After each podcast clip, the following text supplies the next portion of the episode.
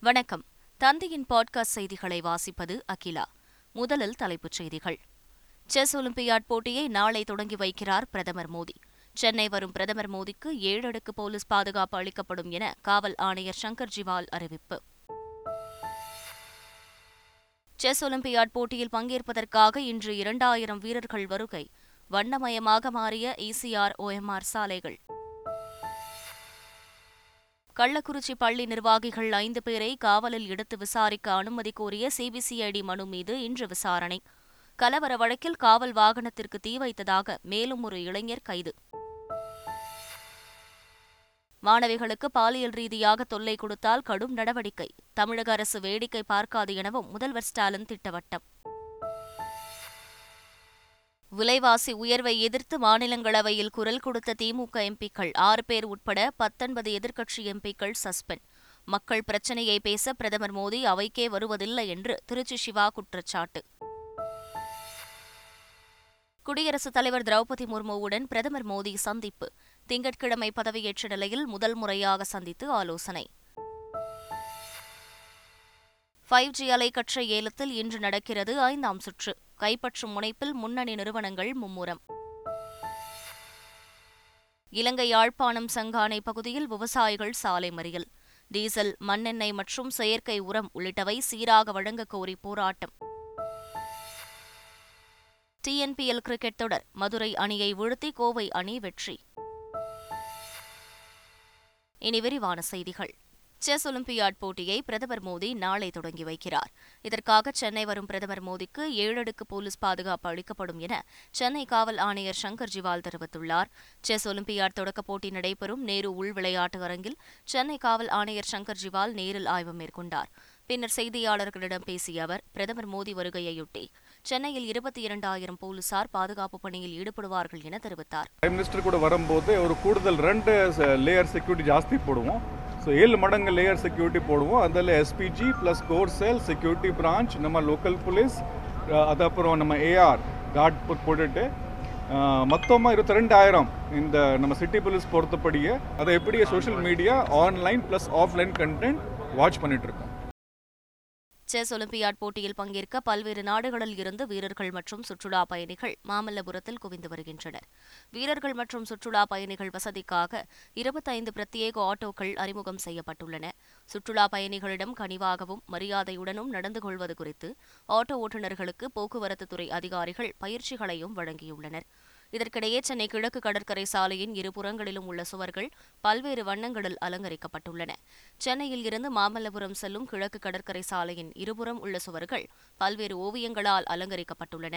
நாவலூர் ஊராட்சி சார்பில் ஏர்பலூன் ஒன்றும் பறக்கவிடப்பட்டுள்ளது செஸ் விளையாட்டு தமிழகத்திற்கு புதிது அல்ல எனவும் மூன்றாயிரம் ஆண்டுகளுக்கு முன்பே தமிழர்கள் சதுரங்கம் விளையாடியதற்கான ஆதாரம் கீழடியில் கிடைத்துள்ளதாகவும் அமைச்சர் பெரிய கருப்பன் தெரிவித்துள்ளார்.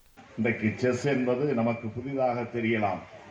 ஆனால் சதுரங்க விளையாட்டு என்பது நம்முடைய பாட்டன்புட்டன் காலத்தில் மட்டுமல்ல ஈராயிரம் மூவாயிரம் ஆண்டுகளுக்கு முன்னர் தமிழர்கள் அந்த சதுரங்க விளையாட்டை விளையாடி இருக்கிறார்கள் என்பதற்கு எடுத்துக்காட்டாக கீழடி அகல் ஆய்வாயில் கைப்பற்றப்பட்ட அந்த பொருட்களிலே கூட இந்த சதுரங்க விளையாட்டுகளுக்கான காய்கள் கண்டெடுக்கப்பட்டிருக்கிறது என்பதையும் இந்த விளையாட்டினுடைய தாயகமே தமிழகம்தான் நம்முடைய பகுதிதான் என்ற வரலாற்று நிகழ்வு இருக்கிறது.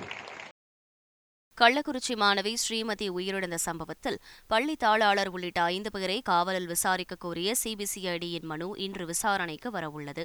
இந்த விவகாரத்தில் பள்ளியின் தாளாளர் உள்ளிட்ட ஐந்து பேர் கைது செய்யப்பட்டனர்.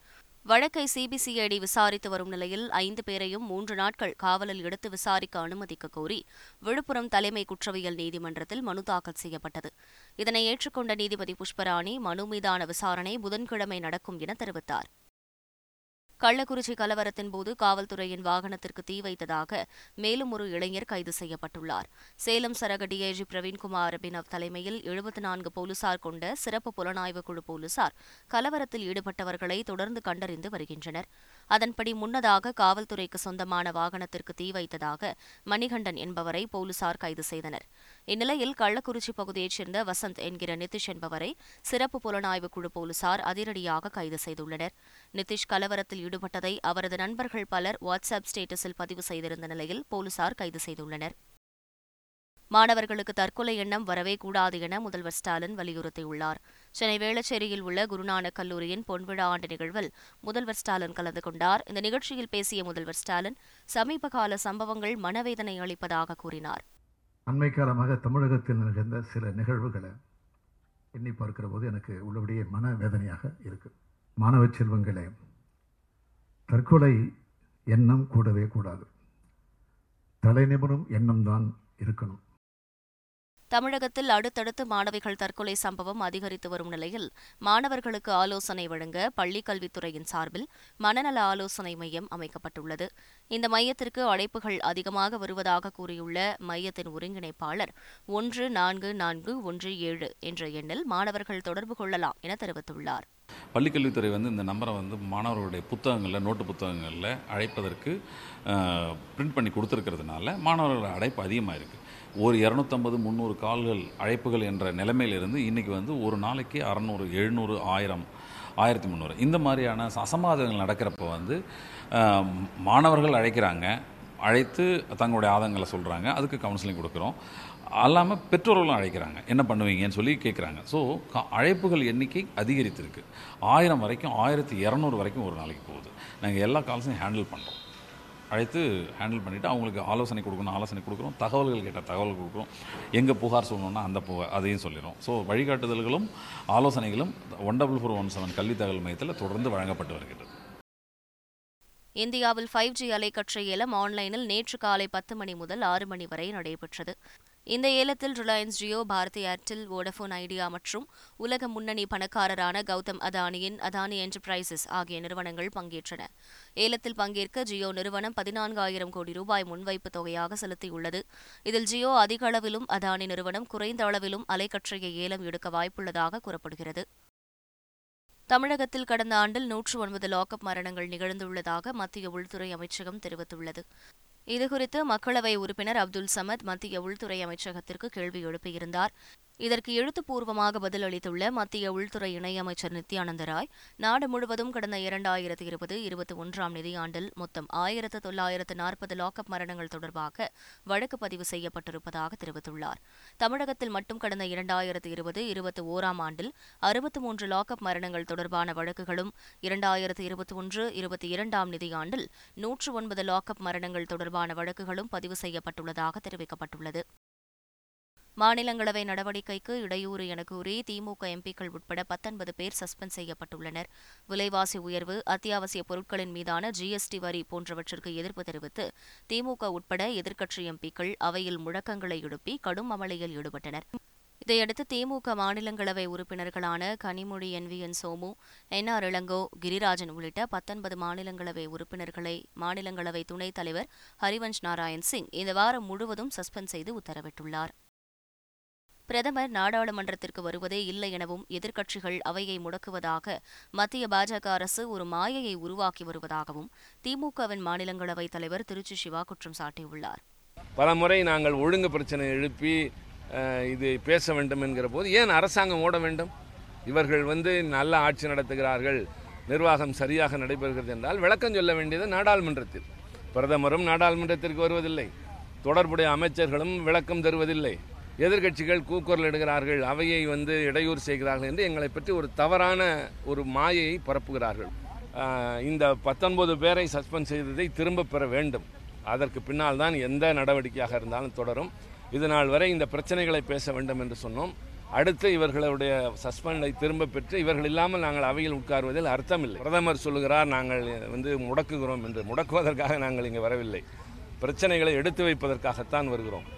மக்களுடைய குரலை எதிரொலிப்பதற்காக வருகிறோம். பிரதமரே அவைக்கு வருவதில்லை பின்னர் எங்களை முடக்குகிறோம் என்று எப்படி சொல்கிறார்? அவர் இங்கே வருவதும் இல்லை அதனால் நாங்கள் என்ன செய்கிறோம் என்பதும் தெரியாது. நேஷனல் ஹெரால்ட் வழக்கில் காங்கிரஸ் தலைவர் சோனியா காந்தி இன்றும் ஆஜராக அமலாக்கத்துறை சம்மன் அனுப்பியுள்ளது. இந்த வழக்கில் கடந்த மாதம் எட்டாம் தேதி ஆஜராகுமாறு சோனியா காந்திக்கு அமலாக்கத்துறை சம்மன் அனுப்பியிருந்தது. ஆனால் சோனியா காந்தி கொரோனா தொற்றால் பாதிக்கப்பட்டுள்ளதால் விசாரணைக்கு ஆஜராவதில் இருந்து கூடுதல் அவகாசம் வழங்க வேண்டும் என கூறியிருந்தார். இதைத் தொடர்ந்து ஜூலை இருபத்தி ஓராம் தேதி விசாரணைக்கு நேரில் ஆஜராகுமாறு சோனியா காந்திக்கு அமலாக்கத்துறை இயக்குநரகம் புதிய சம்மன் அனுப்பியது. இதையடுத்து அன்றைய தினம் அமலாக்கத்துறை அலுவலகத்தில் ஆஜராகி இரண்டு மணி நேரம் வாக்குமூலம் அளித்தார். இதற்கிடையே ஜூலை இருபத்தாறாம் தேதி விசாரணைக்கு நேரில் ஆஜராகுமாறு சோனியா காந்திக்கு அமலாக்கத்துறை இயக்குநரகம் சம்மன் அனுப்பியுள்ளது. காங்கிரஸ் கட்சியின் தலைவர் சோனியா காந்தி நேற்று இரண்டாவது முறையாக அமலாக்கத்துறை அலுவலகத்தில் ஆஜரானார். இந்நிலையில் சோனியா காந்தி இன்றும் ஆஜராக வேண்டும் என அமலாக்கத்துறை மீண்டும் சம்மன் அனுப்பியுள்ளது.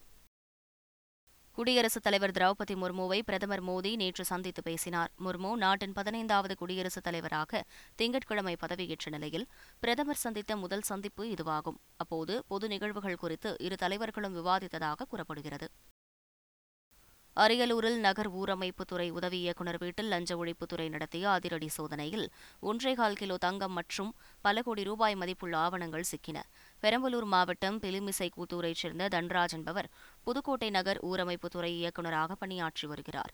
இவர் வருமானத்திற்கு அதிகமாக சொத்து சேர்த்துள்ளார் என கிடைத்த தகவலின் பேரில் தன்ராஜ் மற்றும் அவரது உறவினர் வீடுகளில் லஞ்ச ஒழிப்புத்துறை போலீசார் சோதனை நடத்தினர். பனிரண்டு மணி நேரமாக நடைபெற்ற இந்த சோதனையின் போது தன்ராஜ் வீட்டில் இருந்து ஒன்றேகால் கிலோ தங்கம் எட்டு கிலோ வெள்ளி எட்டு லட்சம் ரூபாய் பணம் மற்றும் பல கோடி ரூபாய் மதிப்புள்ள சொத்து ஆவணங்கள் சிக்கியதாக கூறப்படுகிறது.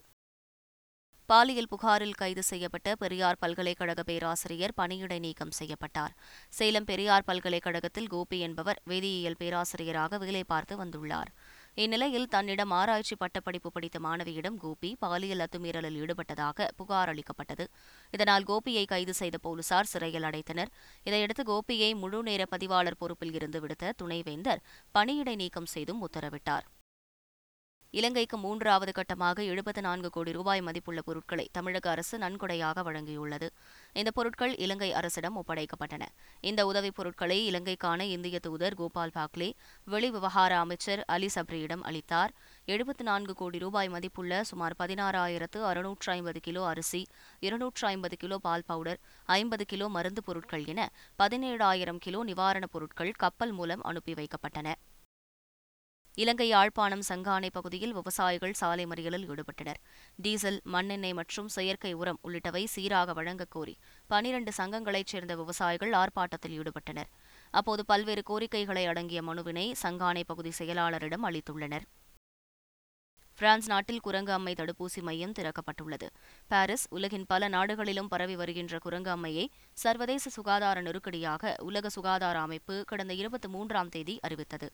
இந்நிலையில் பிரான்ஸ் நாட்டில் அதிக திறன் கொண்ட குரங்கு அம்மை தடுப்பூசி மையங்கள் திறக்கப்பட்டுள்ளன. இந்த நாட்டில் கடந்த வாரம் மட்டுமே ஆயிரத்து ஐநூற்று அறுபத்தி ஏழு பேருக்கு இந்த நோய் தாக்கியிருப்பதும் தலைநகர் பாரிஸில் மட்டும் எழுநூற்று இருபத்தாறு பேருக்கு குரங்கம்மை பாதிப்பு உறுதி செய்யப்பட்டுள்ளதும் குறிப்பிடத்தக்கது. தற்போது பிரான்சில் ஆயிரத்து எழுநூற்றுக்கும் மேற்பட்டோர் குரங்கம்மை தாக்குதலுக்கு ஆளாகியுள்ளனர். இந்த நிலையில்தான் அங்கு குரங்கம்மை தடுப்பூசி மையங்கள் திறக்கப்பட்டுள்ளன. யுக்ரைனுக்கு எதிராக கருங்கடல் பிராந்தியத்தில் ரஷ்ய படைகள் தாக்குதலை தீவிரப்படுத்தியுள்ளன. கிவ் யுக்ரைன் மீது போர் தொடுத்து வரும் ரஷ்யா கருங்கடலில் போர்க்கப்பல்களை நிறுத்தி முற்றுகையிட்டுள்ளதால் யுக்ரைனின் தானியங்களை கடல் மார்க்கமாக வெளிநாடுகளுக்கு ஏற்றுமதி செய்வது தடை ஏற்பட்டுள்ளது இதற்கு தீர்வு காண ஐநா மற்றும் துருக்கி அரசு மேற்கொண்ட முயற்சியின் பலனாக தானிய ஏற்றுமதி ஒப்பந்தத்தில் ரஷ்யாவும் யுக்ரைனும் கடந்த வாரம் கையெழுத்திட்டன. அந்த ஒப்பந்தத்தில் கருங்கடல் பகுதியில் உள்ள யுக்ரைன் துறைமுகங்களில் தாக்குதல் நடத்த மாட்டோம் என ரஷ்யா உறுதியளித்திருந்தது. ஆனால் ஒப்பந்தம் கையெழுத்தான சில மணி நேரத்திலேயே ரஷ்யா ஒப்பந்தத்தை மீறி கருங்கடல் பகுதியில் உள்ள யுக்ரைனின் ஒடேசா துறைமுகத்தின் மீது சரமாரியாக தாக்குதல் நடத்தியது. ஒடேசா பிராந்தியத்தில் உள்ள பல கிராமங்களில் எண்ணற்ற குடியிருப்புகள் கட்டிடங்கள் மற்றும் வணிக கட்டிடங்கள் மீது ஏவுகணைகள் வீசி தகர்க்கப்பட்டதாக யுக்ரைன் தரப்பு தெரிவித்துள்ளது. டிஎன்பிஎல் கிரிக்கெட் தொடர் எலிமினேட்டர் சுற்று ஆட்டத்தில் டக்வத் லூயிஸ் முறையில் கோவை அணி வெற்றி பெற்றது. சேலத்தில் நேற்று நடைபெற்ற எலிமினேட்டர் சுற்று ஆட்டத்தில் மதுரை பேந்தர்ஸ் அணியும் லைகா கோவை கிங்ஸ் அணியும் மோதின. இதில் டாஸ் வென்று பேட்டிங்கை தேர்வு செய்த மதுரை அணி இருபது ஓவர்கள் முடிவில் ஏழு விக்கெட் இழப்பிற்கு நூற்று இருபத்தாறு ரன்களை எடுத்தது. தொடர்ந்து ஆடிய கோவை அணி ஒன்பது புள்ளி ஐந்து ஓவர்களில் விக்கெட் இழப்பின்றி எழுபத்தி இரண்டு ரன்களை எடுத்தது. இந்நிலையில் போட்டியில் மழை குறுக்கிட்டு ஆட்டத்தை தொடர முடியாத நிலை ஏற்பட்டதால் டக்வத் லூயிஸ் முறைப்படி இருபது ரன்கள் வித்தியாசத்தில் ஆட்டத்தில் கோவை அணி வெற்றி பெற்றதாக அறிவிக்கப்பட்டது. மீண்டும் தலைப்புச் செய்திகள். செஸ் ஒலிம்பியாட் போட்டியை நாளை தொடங்கி வைக்கிறார் பிரதமர் மோடி. சென்னை வரும் பிரதமர் மோடிக்கு ஏழு அடுக்கு போலீஸ் பாதுகாப்பு அளிக்கப்படும் என காவல் ஆணையர் சங்கர் ஜிவால் அறிவிப்பு. செஸ் ஒலிம்பியாட் போட்டியில் பங்கேற்பதற்காக இன்று இரண்டாயிரம் வீரர்கள் வருகை. வண்ணமயமாக மாறிய இசிஆர் ஓஎம்ஆர் சாலைகள். கள்ளக்குறிச்சி பள்ளி நிர்வாகிகள் ஐந்து பேரை காவலில் எடுத்து விசாரிக்க அனுமதி கோரிய சிபிசிஐடி மனு மீது இன்று விசாரணை. கலவர வழக்கில் காவல் வாகனத்திற்கு தீ வைத்ததாக மேலும் ஒரு இளைஞர் கைது. மாணவிகளுக்கு பாலியல் ரீதியாக தொல்லை கொடுத்தால் கடும் நடவடிக்கை. தமிழக அரசு வேடிக்கை பார்க்காது எனவும் முதல்வர் ஸ்டாலின் திட்டவட்டம். விலைவாசி உயர்வை எதிர்த்து மாநிலங்களவையில் குரல் கொடுத்த திமுக எம்பிக்கள் ஆறு பேர் உட்பட பத்தொன்பது எதிர்க்கட்சி எம்பிக்கள் சஸ்பெண்ட். மக்கள் பிரச்சினையை பேச பிரதமர் மோடி அவைக்கே வருவதில்லை என்று திருச்சி சிவா குற்றச்சாட்டு. குடியரசுத் தலைவர் திரௌபதி முர்முவுடன் பிரதமர் மோடி சந்திப்பு. திங்கட்கிழமை பதவியேற்ற நிலையில் முதல் முறையாக சந்தித்து ஆலோசனை. ஃபைவ் ஜி அலைக்கற்றை ஏலத்தில் இன்று நடக்கிறது ஐந்தாம் சுற்று. கைப்பற்றும் முனைப்பில் முன்னணி நிறுவனங்கள் மும்முரம். இலங்கை யாழ்ப்பாணம் சங்கானை பகுதியில் விவசாயிகள் சாலை மறியல்.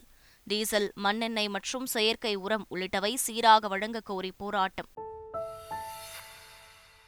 டிஎன்பிஎல் கிரிக்கெட் தொடர் மதுரை அணியை வீழ்த்தி கோவை அணி வெற்றி. இத்துடன் செய்திகள் நிறைவு பெறுகின்றன.